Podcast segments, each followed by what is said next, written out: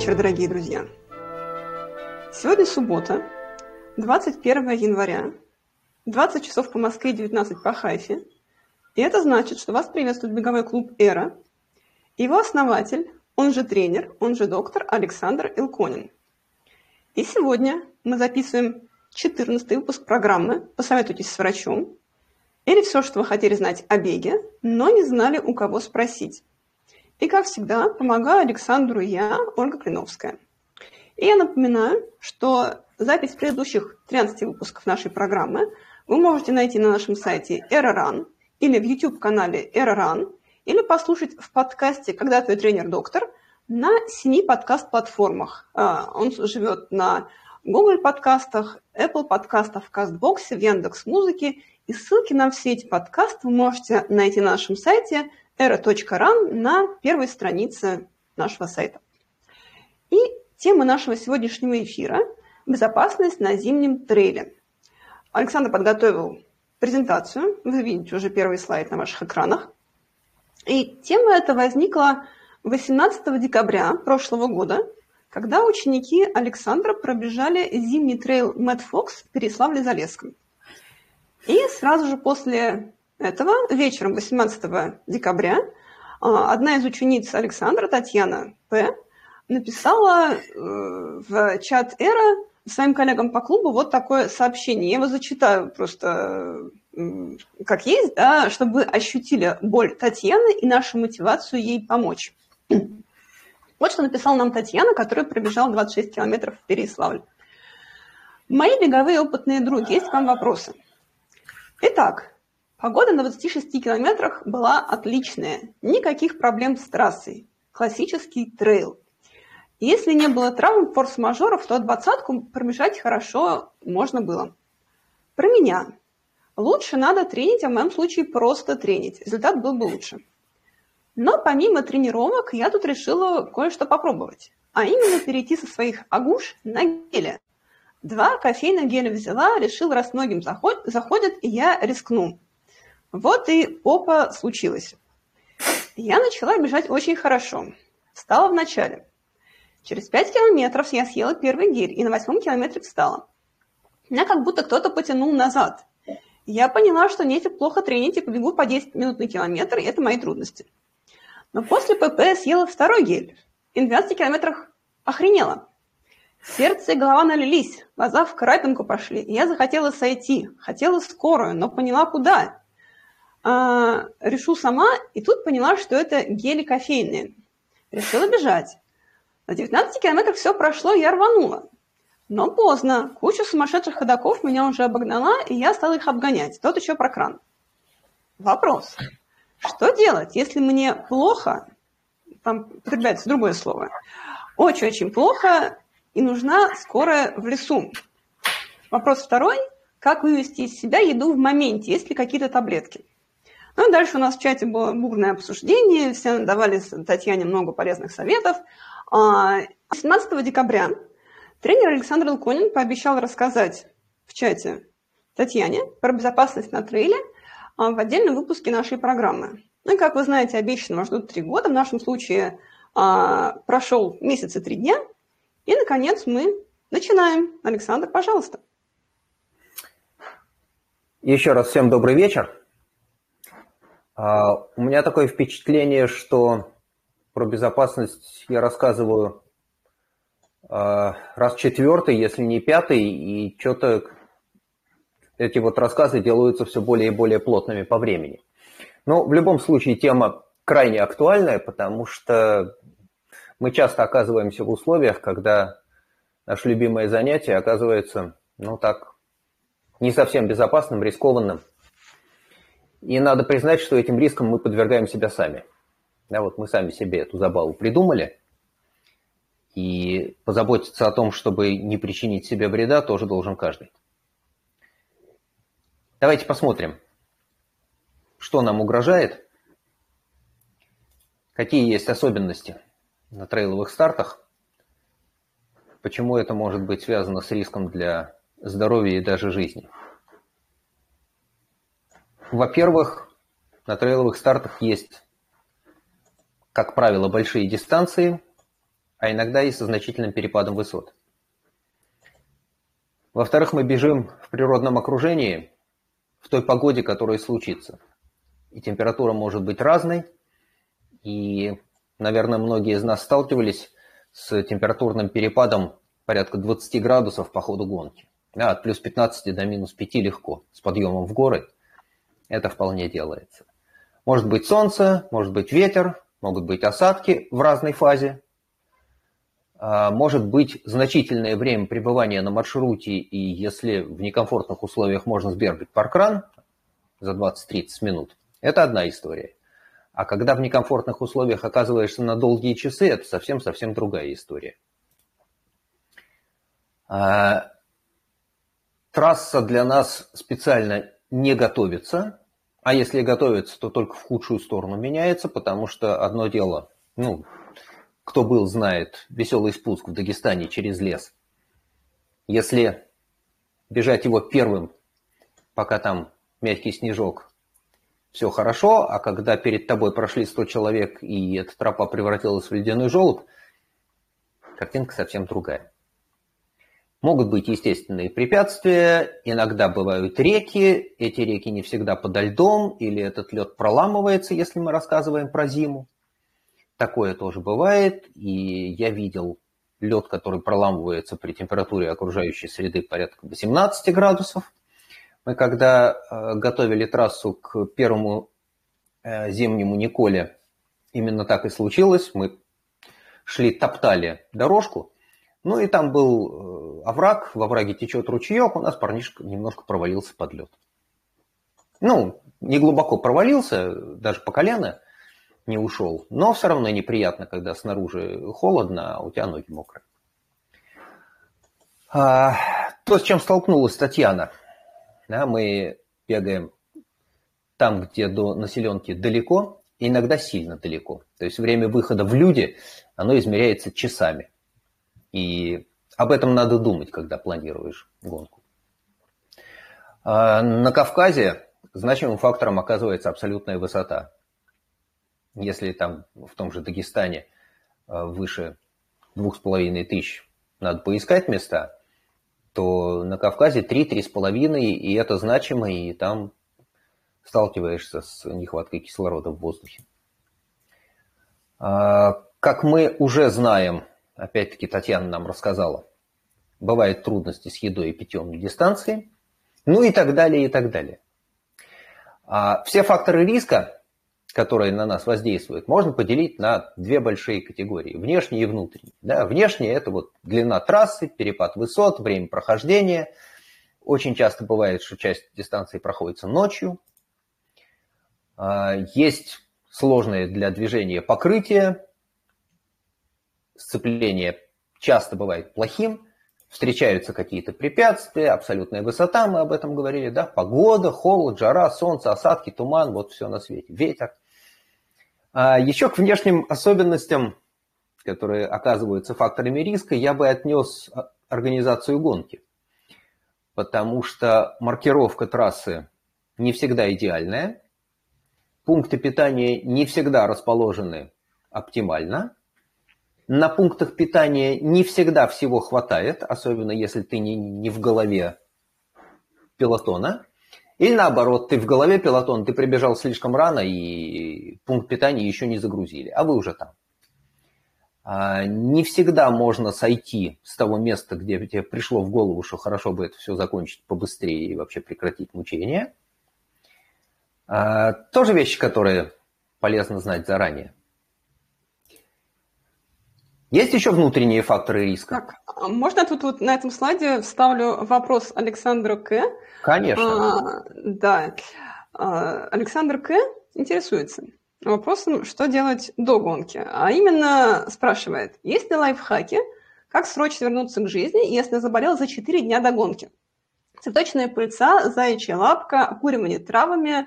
И комментарий, мне помог витамин с 1000 мг три раза в день после еды плюс полоскание. Но это, конечно, смотря чем болеть, я просто простыл и заболел горло. Вот, Александр, пожалуйста, вот там еще один фактор. Ну, поехали. Возвращаясь к внутренним факторам, есть какая-то физическая, психологическая готовность, да, как тренировался, в какой форме подошел к гонке, что в это время в голове. Есть разная переносимость высоты, холода, жары. Э, я видел классическую картину горной болезни на высоте, вы будете смеяться, 1800 метров над уровнем моря. Там была хорошая горняшка с задыхом, с головной болью, головокружением, нарушением равновесия. Вот типичная картина. Да, а высота вроде бы никакая, как ты ожидаешь такого выше, ну, хотя бы двух с половиной тысяч. Но видел. А, есть люди, которые очень сильно мерзнут, мерзлявые, да, у кого-то сильно мерзнут отдельные части тела. Так тоже бывает, особенно если там, например, пальчики приморозил, они в следующий раз замерзают гораздо быстрее. Кто-то плохо переносит жару. Вот у меня есть беда такая, я по жаре работаю плохо.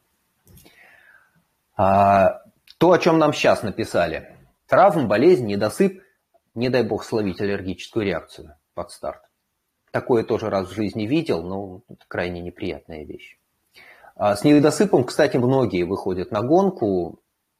Такова особенность логистики, но еще э, некоторые мучаются просто невозможностью заснуть в ночь перед гонкой, тем более, что вставать надо рано, а возишься, собираясь допоздна. Ну вот. И, конечно, сильно э, оказывает влияние опыт и умение оценивать ситуацию. Мы еще поговорим про эксперименты на гонке. Э, пожалуй, это самая большая проблема, которую люди сами себе устраивают. Теперь отвечая на вопрос. Если заболел за 4 дня до гонки, то дерево принятия решений, оно, в общем, очень простое и коротенькое. Каким-то способом живешь до момента старта, а потом понимаешь, стартуешь ты или нет. Ну, потому что э, независимо от того, какая болезнь, либо она пройдет, и ты сможешь бежать, либо нет. А если речь идет о банальной простуде, есть хорошие шансы, что успеешь выйти из болезненного состояния и худо-бедно стартуешь. Ну, может быть, не идеально пробежишь, потому что острая инфекция, она там, за 3-4 дня не пройдет полностью, полного восстановления, скорее всего, не случится. Я бы очень не рекомендовал стартовать в болезненном состоянии, потому что это нагрузка, которая может оказаться чрезмерной. А, плохая история, о которой я постоянно рассказываю в этом разделе, она была публичной, поэтому я ее рассказываю с именем. А, Юля Байкова, которая родом из Латвии, из Даугавпилса, живет уже много лет в Италии и там бегает, а, рискнула, вышла на 40 что ли километров а, в начинающейся вирусной инфекции.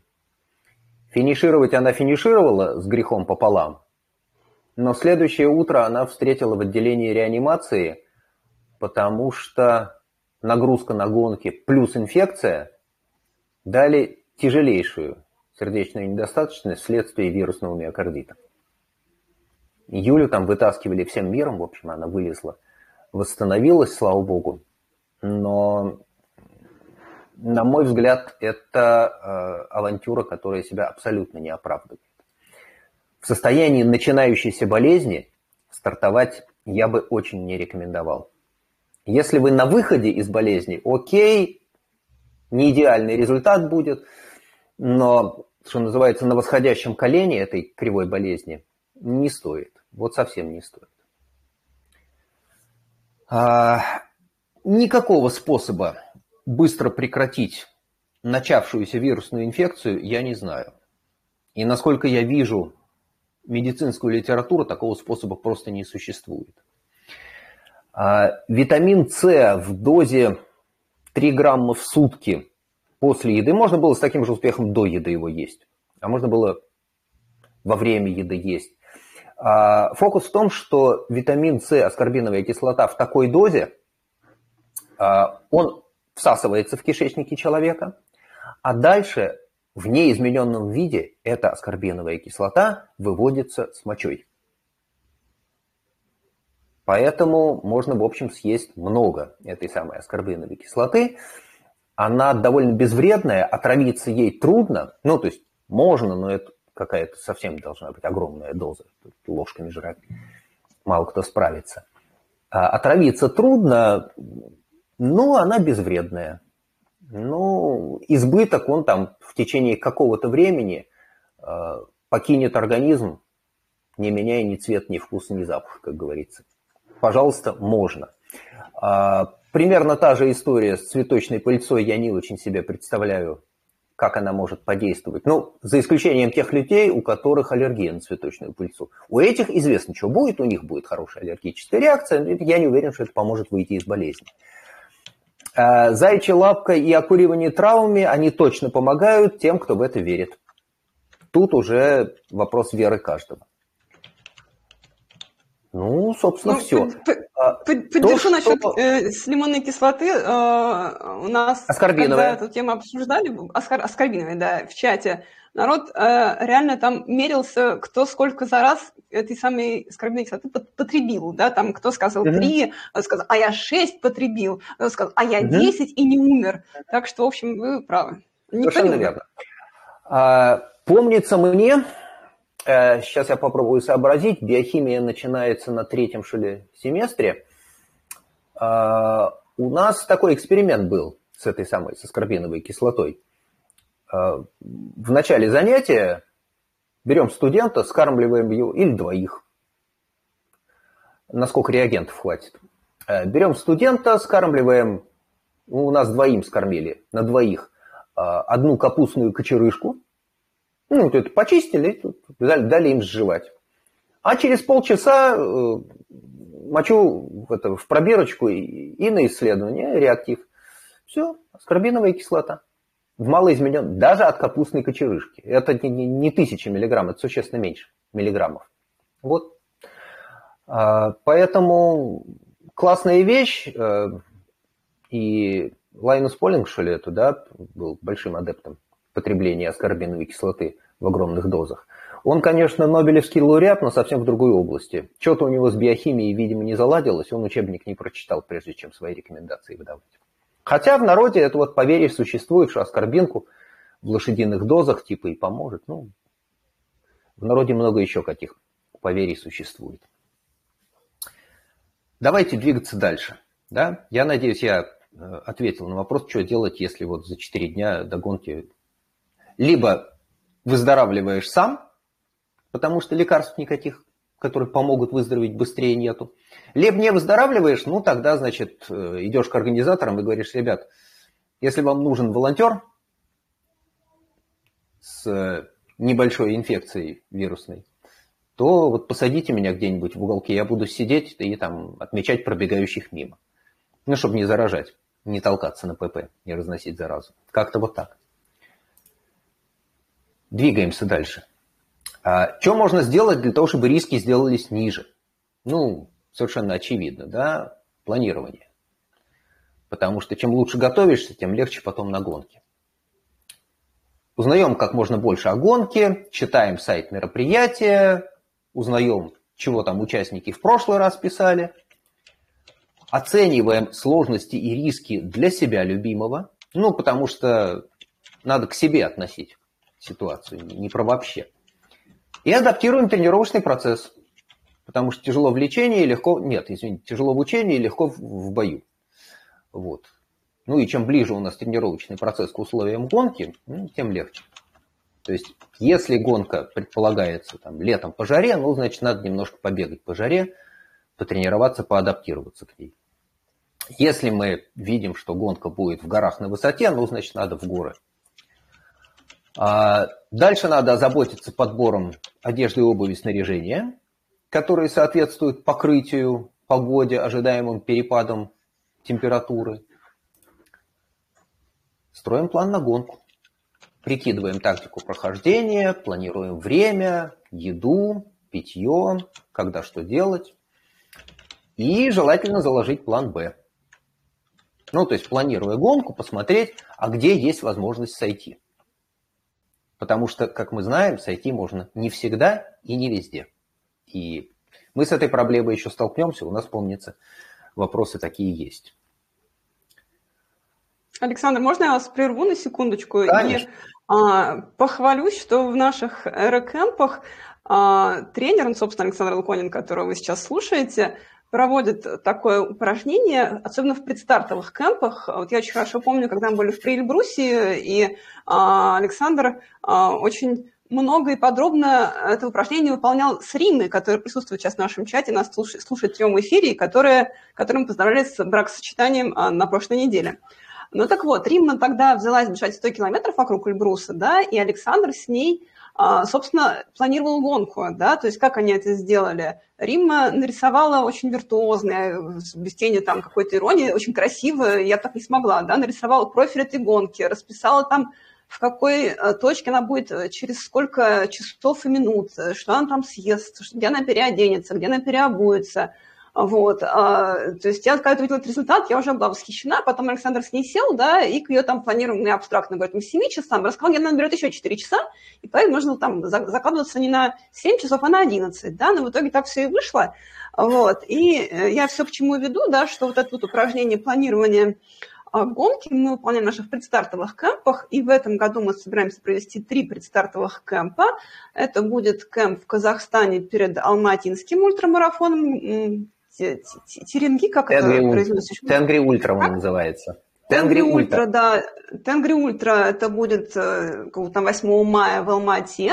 И перед ним у нас будет кемп с 1 мая. Потом у нас будет стартовый кемп в Сербии перед Tara Ultra Trail и кемп, который мы делаем по запросам просто на учеников Александра. Это кемп в Каппадокии – перед Каппадокией Ultra Trail в Турции, да, и вот э, там большие дистанции, как будет их стартовать, как раз вот с Александром это упражнение и будут проделывать, да, календарь всех наших стартов, он уже висит на нашем сайте era.run в разделе «Сборы, будущие сборы», да, и я повешу прямую ссылку в комментарии к этому эфиру, и вы все можете посмотреть, куда мы собираемся поехать в этом году, и всех приглашаем вместе с нами. Вот, извините за минутку рекламы, но как раз было кстати, что такое планирование гонки. Вот на практике мы это проводим в наших кемпах. Пожалуйста, Александр. Ну, а теперь оно мутон. Вернемся. А в тренировках, чем ближе к гонке, тем ближе тренировочный процесс должен быть к тому, чего мы ожидаем на гонке – если хотим бежать в горах, ну, хорошо бы в горы заехать за какое-то время перед стартом. Ну и, соответственно, наращивать долю специфических способностей, качеств, навыков. Потому что это именно то, что позволит нам успешно чувствовать себя в реальных условиях, на дистанции.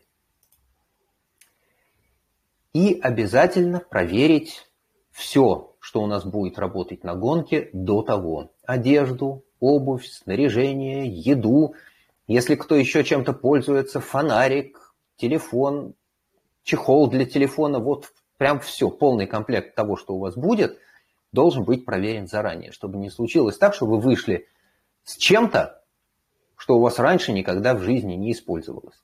Вплоть до того, что я бы рискнул, достал из потайного кармашка спас одеяло, развернул его и посмотрел, как в него завернуться. Э, Минус в том, что с некоторой вероятностью этот спас одеяло не удастся назад так же аккуратно свернуть, и его придется потом там, для каких-то других целей использовать. Типа э, как отражающий экран для фотосессии. Тем не менее, как-нибудь попробуйте, возьмите это самое спас одеяло и посмотрите, что это такое. Потому что я видел людей, которые достают эту штуку и стоят, не понимая, что с этим дальше делать. Вроде как предмет обязательного снаряжения, а куда его засовывать, как-то в голову не приходит. Ну, тоже бывает. Окей. И важнейшее, что нужно делать, и что тоже вот мы об этом уже говорили и еще будем говорить, надо отдыхать перед стартом. Надо придумывать, как разгрузить себя. А, я в свое время э, перед большими стартами старался максимально разгрузить неделю перед стартом. Ну, понятно, что тренировки идут на убыль, бог с ним. Но на работе подогнать дела так, чтобы не было чрезмерной нагрузки рабочей, чтобы не приходилось высиживать долгие часы. Я знаю, что это трудно, потому что ты перед гонкой, наоборот, стараешься сделать побольше, чтобы зачистить все хвосты, чтобы на тебя не свалилась слишком большая нагрузка по возвращении. Тем не менее, однако, ищите возможность отдыхать перед стартом. По домашним делам чего-то передвинуть, пораньше сделать. В общем, отдыхайте перед стартом. Вам силы понадобятся потом на гонке. Важнейшая часть на тренировке. Так, снова перву, прошу прощения. Вот на этом слайде э, есть вопрос от Ольги С., э, которая спрашивает. В зимний период на дорогах намерзают бугры и снеговые комья. На них легко подвернуть лодыжку, особенно если голеностоп слабый. Какие существуют способы защиты от таких неприятностей? Может, может ли обувь с фиксацией голеностопа помочь во время легких зимних пробежек? Вот. Извините, что прервала, но вопрос к этому слайду. Может, может. А, смотрите, обувь, которая лучше всего фиксирует голеностоп, ну, из того, что мне известно, это, например, горнолыжный ботинок. Он голеностоп фиксирует хорошо.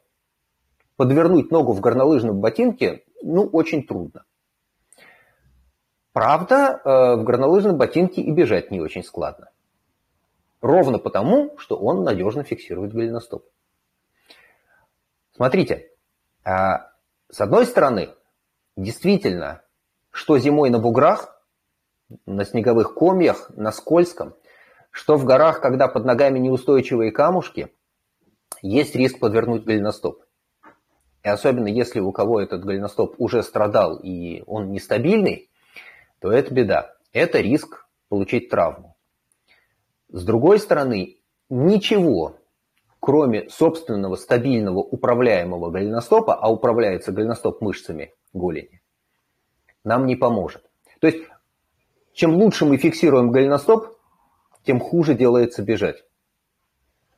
Можно придумать, надеть вот совсем жесткий ортез, который позволит стопе двигаться только в одной плоскости. Сгибание-разгибание. Так можно сделать. Но жесткий ортез жутко некомфортен в работе, бежать в нем – это мучение. В нем ходить-то не очень хорошо.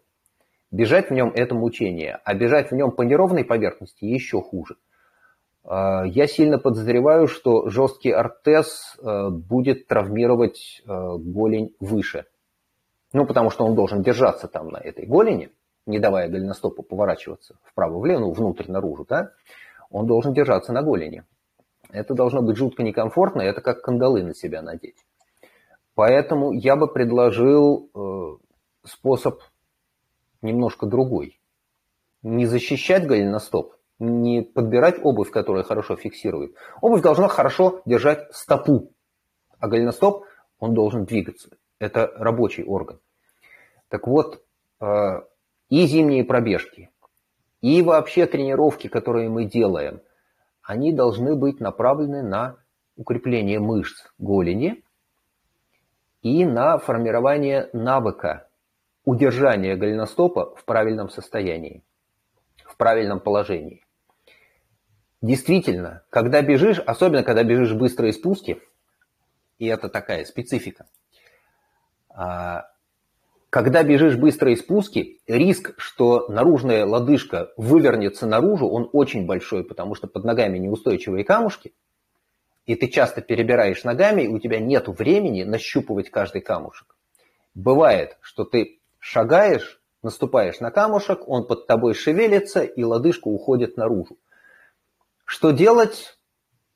быстро подхватывать ногу под себя, не нагружать эту ногу, подставлять другую. Иногда это даже делается с падением, с кувырком. Так тоже бывает. Ну, я несколько раз оказывался в такой ситуации. Падаешь, кувыркаешь, ну, поцарапал чего-то, вскочил, побежал дальше. Ничего страшного. А, это навык, который я не знаю, как тренировать, кроме как бегать спуски, постепенно усложняя тренировочный участок, постепенно увеличивая скорость, но я не видел ни одного человека, которому костыль помог бы научиться ходить. Ну, вот после травмы, да, человек ходит с костылем, понятно.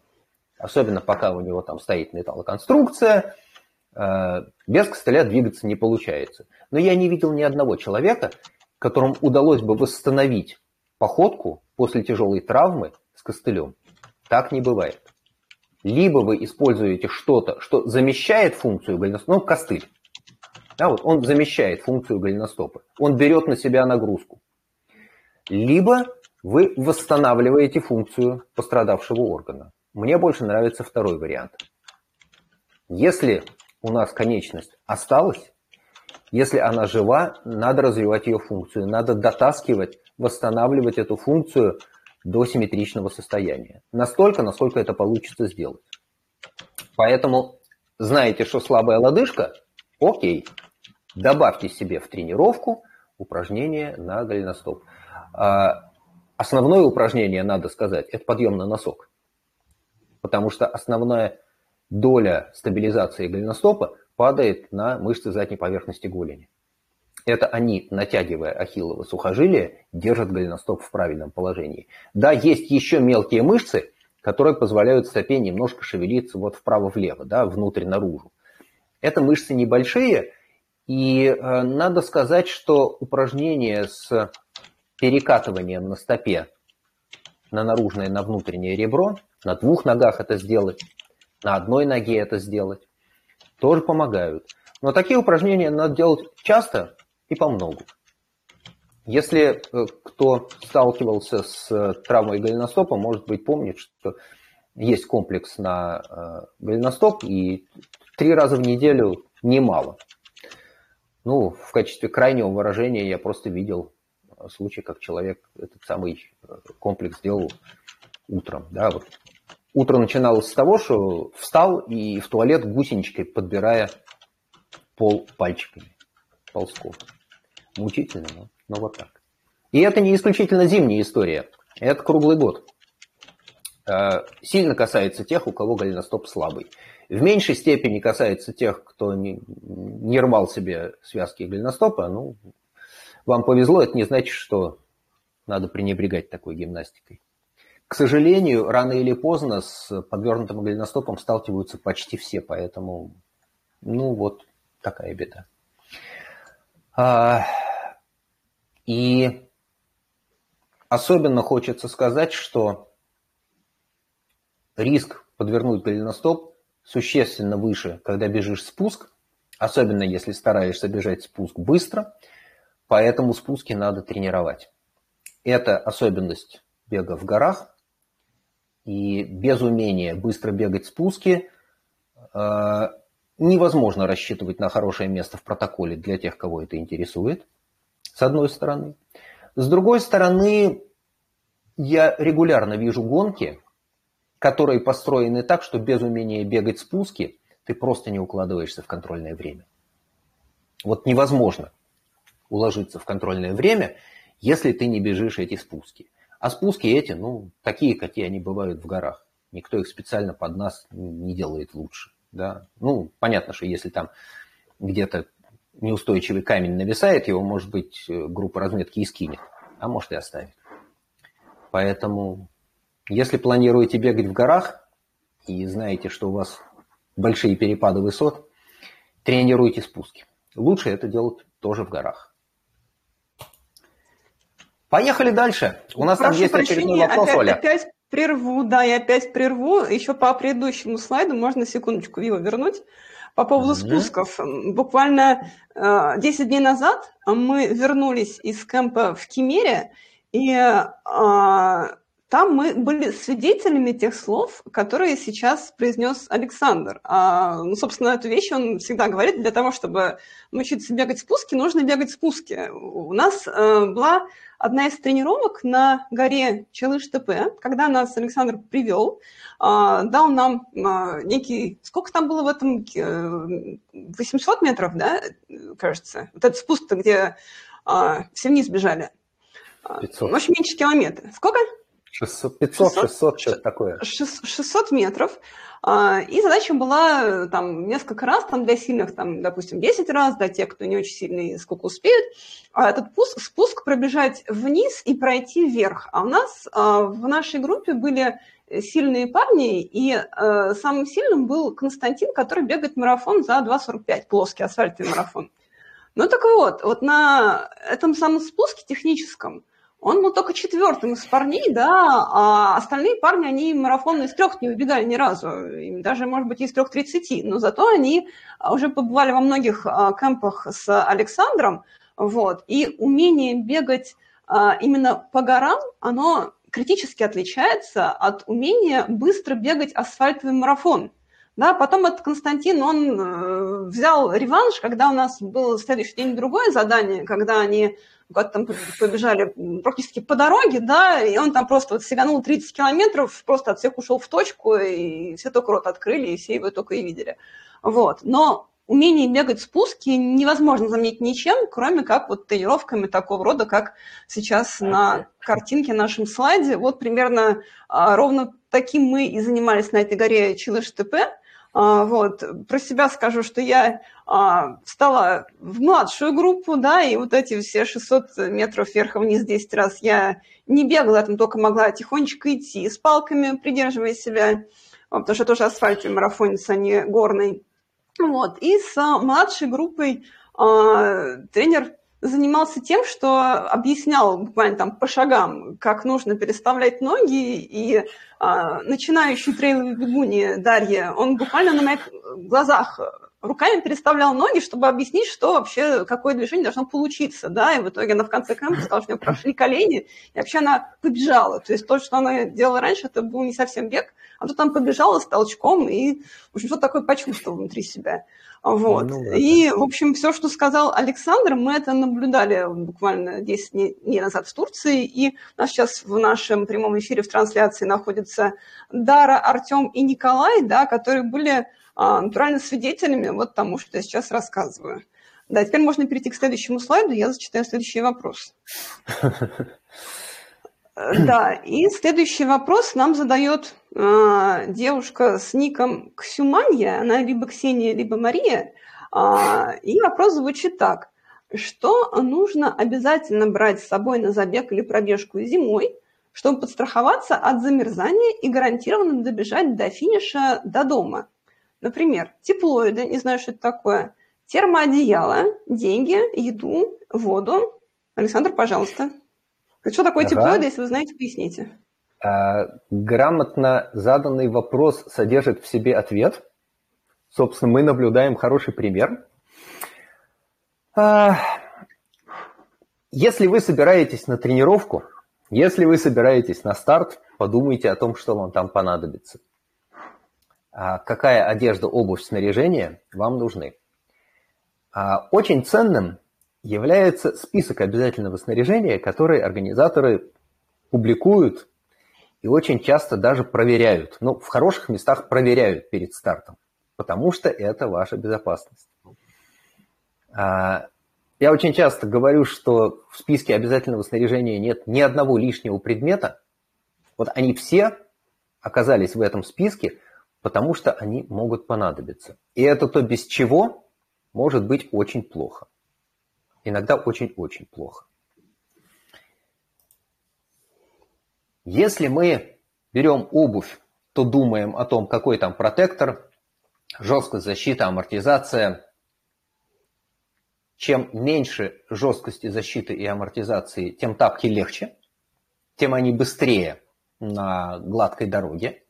Правда, тем больше требования к умению работать стопой, амортизировать, ловить камушки, не бояться того, что какой-то камушек воткнется через подошву, и это может быть больно. Ну, компромисс. Вся наша жизнь компромисс.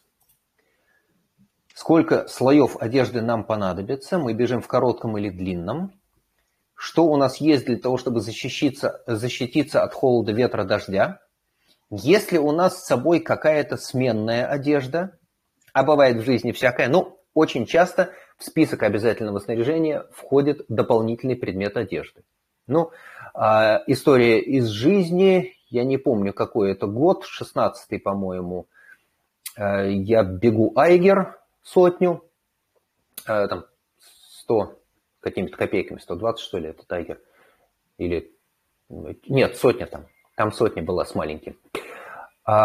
И к вечеру, ближе к ночи, погода испортилась, э, начался дождь с грозой, и из-за этого гонку остановили. Гонку остановили, и я под дождем зашел на предпоследний ПП. Я захожу, мне говорят, о, молодец, пришел, а теперь садись и сиди тут, потому что гонка остановлена. И я сижу, и сидит еще там человек 20-25. Время от времени какие-то люди еще подходят. Мы сидим. Это, э, ну, в общем, сарай. Температура потихонечку опускается, потому что, во-первых, дождь с ветром, а во-вторых, ну, ночь нарастает, ночное снижение температуры.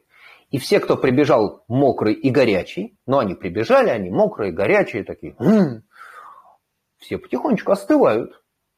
И сначала ты просто сидишь, тебе жарко, потом ты сидишь, тебе комфортно, потом тебе делается прохладно, потом, ну, в хорошем случае, там на тебе мокрое слегка подсохло, но делается откровенно зябко, а под конец люди стучали зубами.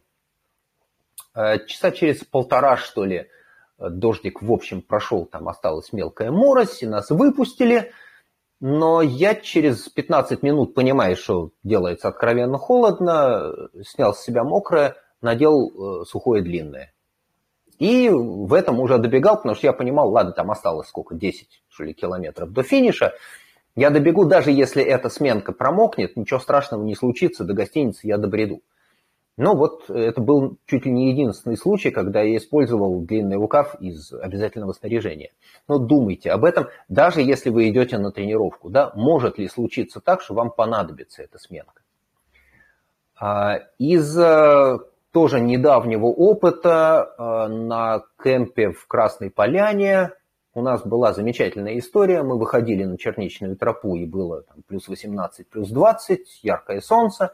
А когда мы вылезли на гребень выше 2000, нас накрыло облачностью, подул ветерок, пошел снег, э, ну там дождик, отдельные снежинки. В общем, народ повеселился, особенно те, кто не сообразил, что все обязательное снаряжение должно быть с собой на каждой тренировке. Вообще об этом говорится, и список обязательного снаряжения на кемп мы публикуем, но кто-то решил, что вот, а, а мы проскочим, да, зачем мне тащить эти лишние там, 200, 300, 400 грамм.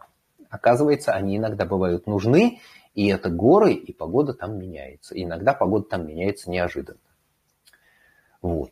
А, можно я а. прокомментирую? Я была среди тех 20 э, людей, кто был как раз на а, этой самой черничной тропе, да, и ровно один человек имел при себе мембранные штаны из списка обязательного снаряжения, да, и ровно один оделся, когда у нас пошел снег, все остальные так и остались в шортах, включая меня, вот. Но надо сказать, человек, который имел мембранные штаны, он работает начальником аналитического отдела в банке, поэтому он, видимо, поумнее, чем, чем мы все.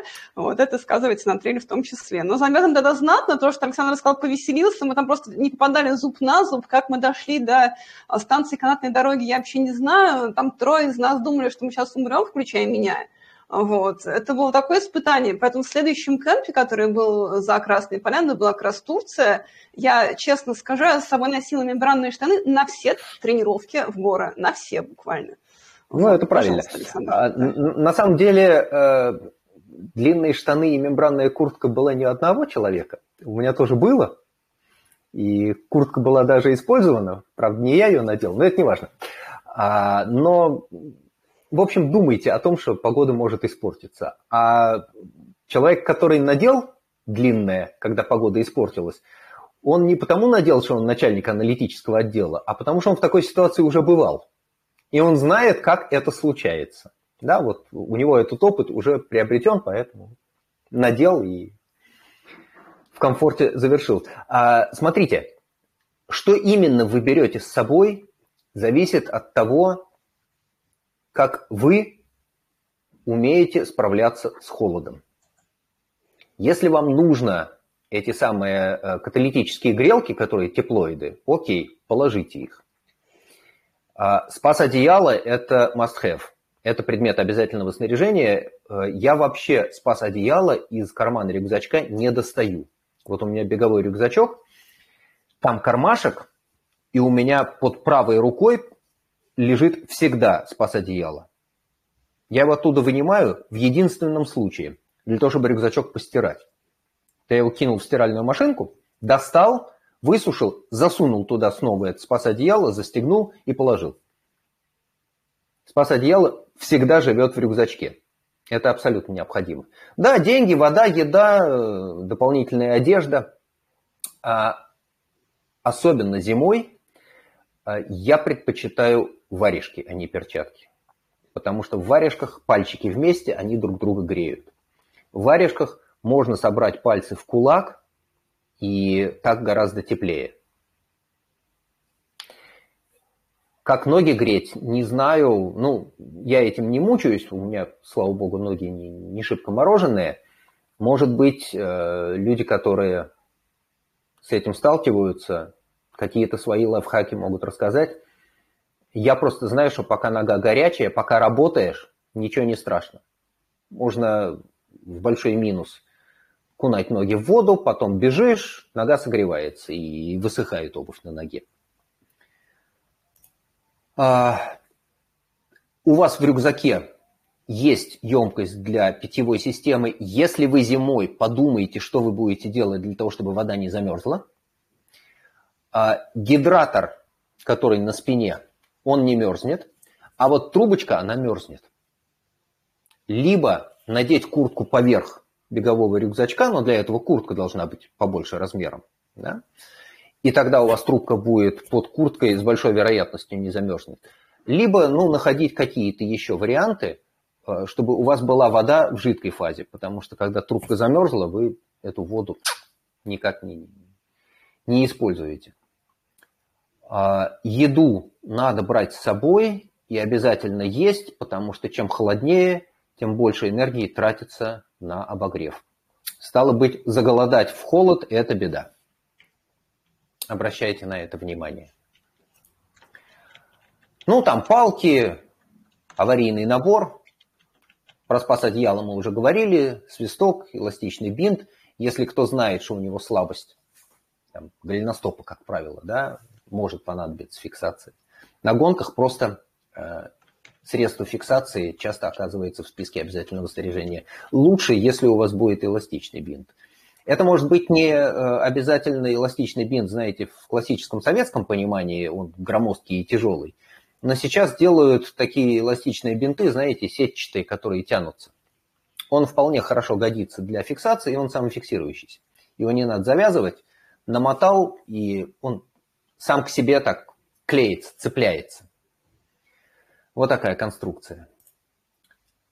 А... Извините, пожалуйста, прерву, Александр. А, нам тут в чате пишут люди комментарии про а, трубку. А, значит, вот Анастасия пишет, что 41 километр а, Мэтт Фокса бежала с гидратором. Это как раз тот mm-hmm. зимний трейл, на котором замерзла Татьяна. Вернее, не замерзла, а отравилась гелями. Mm-hmm. А, вот. И а, Анастасия выдувала воду из трубки и регулярно пила каждые 15-20 минут булькает как сволочь последний, но лучше пусть булькает, чем морозится. А я со, со своей стороны скажу, что у меня тоже есть э, похожая питьевая емкость, э, только она не в рюкзаке, а на поясе, тоже с такой трубкой для лыж. И там эта трубка еще в таком специальном чехольчике, и я ее на лыжах а, прячу под два слоя одежды и убираю попила и сразу убираю под одежду, чтобы не, она не, вообще на, на воле не болталась. Вот, то есть два таких лайфхака, лайфхака чтобы трубочка не замерзла зимой. Совершенно верно, да. Действительно так, и идея выдуть э, жидкость из трубки, она тоже, в общем, работает. Это небольшие дополнительные расходы. Времени и сил, и булькает довольно противно, но это лучше, чем у тебя будет замерзшая трубка. Окей. А, планируем, считаем время прохождения по участкам, принимая во внимание подъем и спуски, технически сложные участки – остановки, всякие замедляющие факторы. А, в темноте, в плохой видимости движение делается существенно медленнее. На технически сложных спусках кажется, что перебираешь ногами очень быстро, а темп по-прежнему остается низким. Но все равно вниз, как правило, двигаешься сильно быстрее, чем вверх. А, учитываем запланированные остановки, потому что есть пункты питания, заброска, может быть, на какой-то заброске будешь менять одежду, обувь. На очень длинных гонках есть смысл включать какие-то перерывы на отдых, сон. Смотрим еду, какую несем с собой, какая на ПП, что в заброске, где можно залиться водой, ну, там, сценарии движения какие-то планируем. Ну и теперь самое интересное – да, что делать мне если? нужно будет снова озвучить вопросы. К этому слайду целых четыре вопроса. Мне их все сразу задать или по очереди? Ну, по очереди удобнее. А, хорошо. Ну, собственно, первый вопрос – это тот, как сказать, крик души от Татьяны, которую я озвучила в самом начале нашей трансляции. Э, ее рассказ о том, как она решила перейти со своих агуш на геле, причем на своем первом в жизни зимнем трейле, взяла два кофейных геля, и через пять минут съела первый гель, на восьмом километре кто-то будто потянул назад, но она равно продолжила бежать, съела второй гель, и на 12 километре э, подумала, что она сейчас умрет. У нее сердце и крови налились, глаза были в крапинку, она хотела скорую, э, на 19 километре отпустила, и вот ее вопросы таковы. Что делать, если мне очень плохо в лесу и нужна скорая помощь? И дальше э, она же комментирует. А Саша говорит, бежится на агушах и беги. А я ведь неплохо Хоку пробежала на Мишках и Агу. Хоку это в Красной Поляне мы бегали тоже после кемпа. Mm. А, ну, давайте, хотите, сначала на этот вопрос ответим. И дальше будут а, следующие ну, еще, еще три вопроса. Мы еще будем отвечать на вопрос номер один, да, что делать, если очень плохо и нужна скорая в лесу. как вы понимаете, никакая скорая ни в какой лес не поедет. Даже самая хорошая скорая, вот она в лес не поедет. Вообще скорая, она с дороги съезжает очень плохо и неохотно. Она для этого не приспособлена. И люди из скорой за вами в лес тоже не попрутся. А, собственно, по, по смыслу мероприятия предполагается, что вы должны быть в состоянии выйти из леса самостоятельно. Ну, на асфальт. Да? И эвакуация всегда считается до асфальта вот когда мы планируем гонку, а, как организаторы, да, и мы рассчитываем силы и средства и думаем, что окей, вот здесь у нас будет стоять скорая, ну просто потому что больше ее некуда подогнать. Давай теперь считать, сколько у нас есть часов эвакуации до асфальта с самой удаленной точки. Если человек идет сам, если человек сам не идет, ну, как-то вот считаем, прикидываем, какие ресурсы нам понадобятся, если, не дай бог, что случится, и нам придется человека эвакуировать с самой удаленной точки до ближайшего места, куда можно подогнать скорую.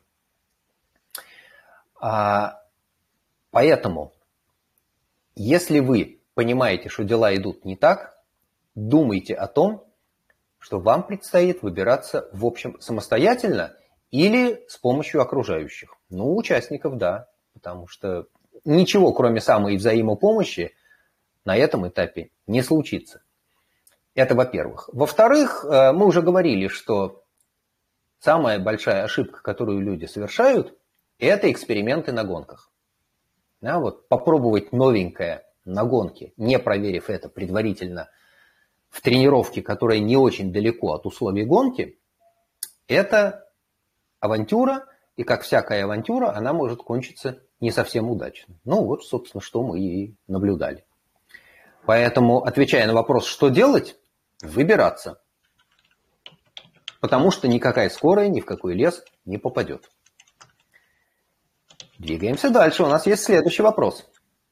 Я прошу прощения, снова прокомментирую а, касательно того, что тестировать гели на тренировках. А, вот как раз Э, перед нашими кемпами уже не раз люди в чатах э, наших кемпов задавали вопрос, а нужно ли им на кемп покупать такие же гели, какие они используют на соревнованиях, да, и а, не раз мы уже им отвечали, что в принципе, мы не даем такую тяжелую нагрузку, чтобы нужно было именно в кемпе на тренировках обязательно бежать на гелях, да, но кемп – это лучший способ попробовать гели перед тем, как вы побежите с этим гелем на гонке. А если вы не потестировали в кемпе на тренировке этот гель, на гонку ни в коем случае не берите.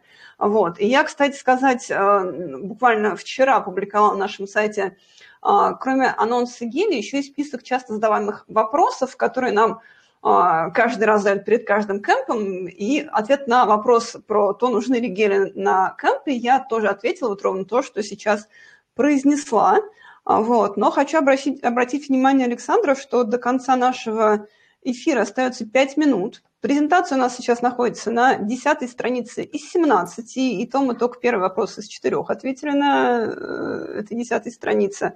Поэтому что-то мне подсказывает, что тему безопасности на гонке мы обсудим еще и на следующей неделе, то есть 28 декабря. А, а, января, прошу успеем... прощения, 28 да. января. у нас есть э, время для того, чтобы ответить на еще один вопрос, потому что он, в общем, продолжает предыдущий. Хорошо, тогда я его прочитаю. Э, нас по-прежнему спрашивает Татьяна, как вывести из себя еду в моменте, есть ли какие-то таблетки, и дополняет этот вопрос, вопрос от Александра, может ли совет в таком случае а, брать лактофильтрум или любой другой быстрый сорбент. Еда уже всосалась или всасывается в кишечнике, а раз пошел такой нехилый эффект, то вводить ее желудка бессмысленно. А вот остановить всасывание или убрать эффект можно как раз им. Окей. Смотрите, э, способ убрать из э, желудка и тонкой кишки то содержимое, которое там себя плохо чувствует, э, легко и просто, все этот способ знают, у кого-то получается просто так, кому-то для этого надо два пальца в рот. А, рвота – это тот самый механизм, который предусмотрен природой для того, чтобы освободиться от чего-то неудачно съеденного. Есть несчастные люди, которым тяжело вызвать у себя рвоту. Я знавал таких, которые вот мучаются. Некоторым, наоборот, легко. Ну, бывает всякое. А физиология выглядит следующим образом. При рвоте сначала удаляется содержимое желудка, и содержимое желудка э, остается там, если мы бежим и что-то не то съели, это не окажется в тонком кишечнике через 25-30 минут. Оно там, как правило, больше часа будет болтаться, это содержимое. Кстати, кофеин всасывается, начиная с желудка если говорить конкретно о гелях с кофеином. А, поэтому рвота – это подходящий способ убрать то, что плохо себя чувствует. А дальше а, совет, он, конечно, работает, он не самый приятный, но я ничего лучше придумать не могу. А, мероприятие называется, собственно, промывание желудка. Берем воду, пьем, через какое-то время сбрасываем. Еще раз. Пьем, сбрасываем, пьем, сбрасываем. И э, гоняем туда-сюда, отмываем до чистой воды. А в крайнем случае, ну вот в таком, в плохом случае, э, эта чистая вода будет с небольшой примесью желчи. Это значит, что есть обратный поток из тонкого кишечника в желудок. Так тоже бывает, но это кто с этим сталкивался, сразу узнает, потому что уже очень характерный противный горький вкус. Такой привкус мерзкий, желчный. Вот. А насчет сорбентов я не знаю, потому что, э, представьте себе, да, нам надо, чтобы этот сорбент попал в тонкий кишечник. А у нас э, всасывание э, в желудке, как правило, останавливается, и моторика желудка останавливается, ну, нормальная моторика останавливается. Поэтому этот сорбент, он будет болтаться там же в желудке. И с очередной порцией рвотных масс он этот желудок покинет. Не знаю, может быть, кому-то это помогает. Я не видел, чтобы это так работало. Я ничего лучше вот это промывание желудка классического придумать не могу. Правда, для этого нужна вода. Вот. А, собственно, Оля, я подозреваю, что у нас на этом кончается время. Да, оно заканчивается, и сейчас самое время назвать автора лучшего вопроса, который получит Эрбандана. Чтобы мне показать, нужно включить свое видео. Вот я включила видео. Оля а, включает и, э, видео. Кто-то кто получит Эрбандану. Вот она может быть в таком белом исполнении отсвечивает, или в таком красном исполнении тоже отсвечивает. Самые жизненные вопросы у нас сегодня задала Татьяна, но вот она с полным правом и получит эти самые эру бандану, которую сама выберет. Спасибо. Нам было интересно отвечать на эти вопросы. А, слушайте, я который раз уже рассказываю, и который раз я сталкиваюсь с вопросами, которые в предыдущие разы освещены не были. Спасибо вам большое. Спасибо Александру за то, что отвечал на эти вопросы. Спасибо всем, кто их задал. И э, Татьяне за то, что путем собственного здоровья стала инициатором э, нашего кемпа, нашей темы. И, конечно же, Эрбандану она заслужила просто, вот не просто придумав вопрос, а этот вопрос э, практически э, выстрадан был ею в прямом смысле этого слова, не в переносном. А если вы хотите выиграть Эрбандану, то у всех, кто нас слушает или в прямом эфире, или потом в записи, или слушает в подкастах, у всех есть такой шанс. Для этого нужно задать вопрос тренеру либо в комментариях а, к видео в YouTube, либо зайти в телеграм-канал «Эра подчеркивание ран», и там в любом из постов сделать комментарий, ну, собственно, спросить «да», либо на нашем сайте «Эра ран» прямо на главной странице есть такая специальная красная кнопка «Задать вопрос». И, пожалуйста, нажимаете, там будет такая форма, и задаете вопросы. И все эти вопросы я собираю, и Александр отвечает на них каждую субботу. Ну и, соответственно, как э, мы поняли, на следующей неделе, 28 января, также в 8 вечера мы продолжим говорить о безопасности, потому что у нас осталось еще 7,5 слайдов презентации. И, а, пожалуйста, задавайте ваши вопросы о безопасности на трейле, будь у вас они еще возникнут. А у нас как прошлый опыт показывает, что первая часть презентации вызывает потом еще больше вопросов и даже еще более интересных, чем были в первый раз. Поэтому, пожалуйста, очень, очень ждем. И э, запись сегодняшнего выпуска будет доступна, собственно, все там же, на YouTube-канале RRAN, на сайте RRAN и в подкаст-платформах уже завтра утром, в воскресенье, 22 января. И огромное спасибо всем, кто был сегодня с нами в прямом эфире. Вас сегодня было много, видимо, тема всем была актуальна и полезна. И спасибо Александру за ответы. И ждем вас уже через неделю в 20 часов по Москве, 19 часов по Хайфе. Спасибо большое. Всем до встречи. Пока. Спасибо, всем счастливо.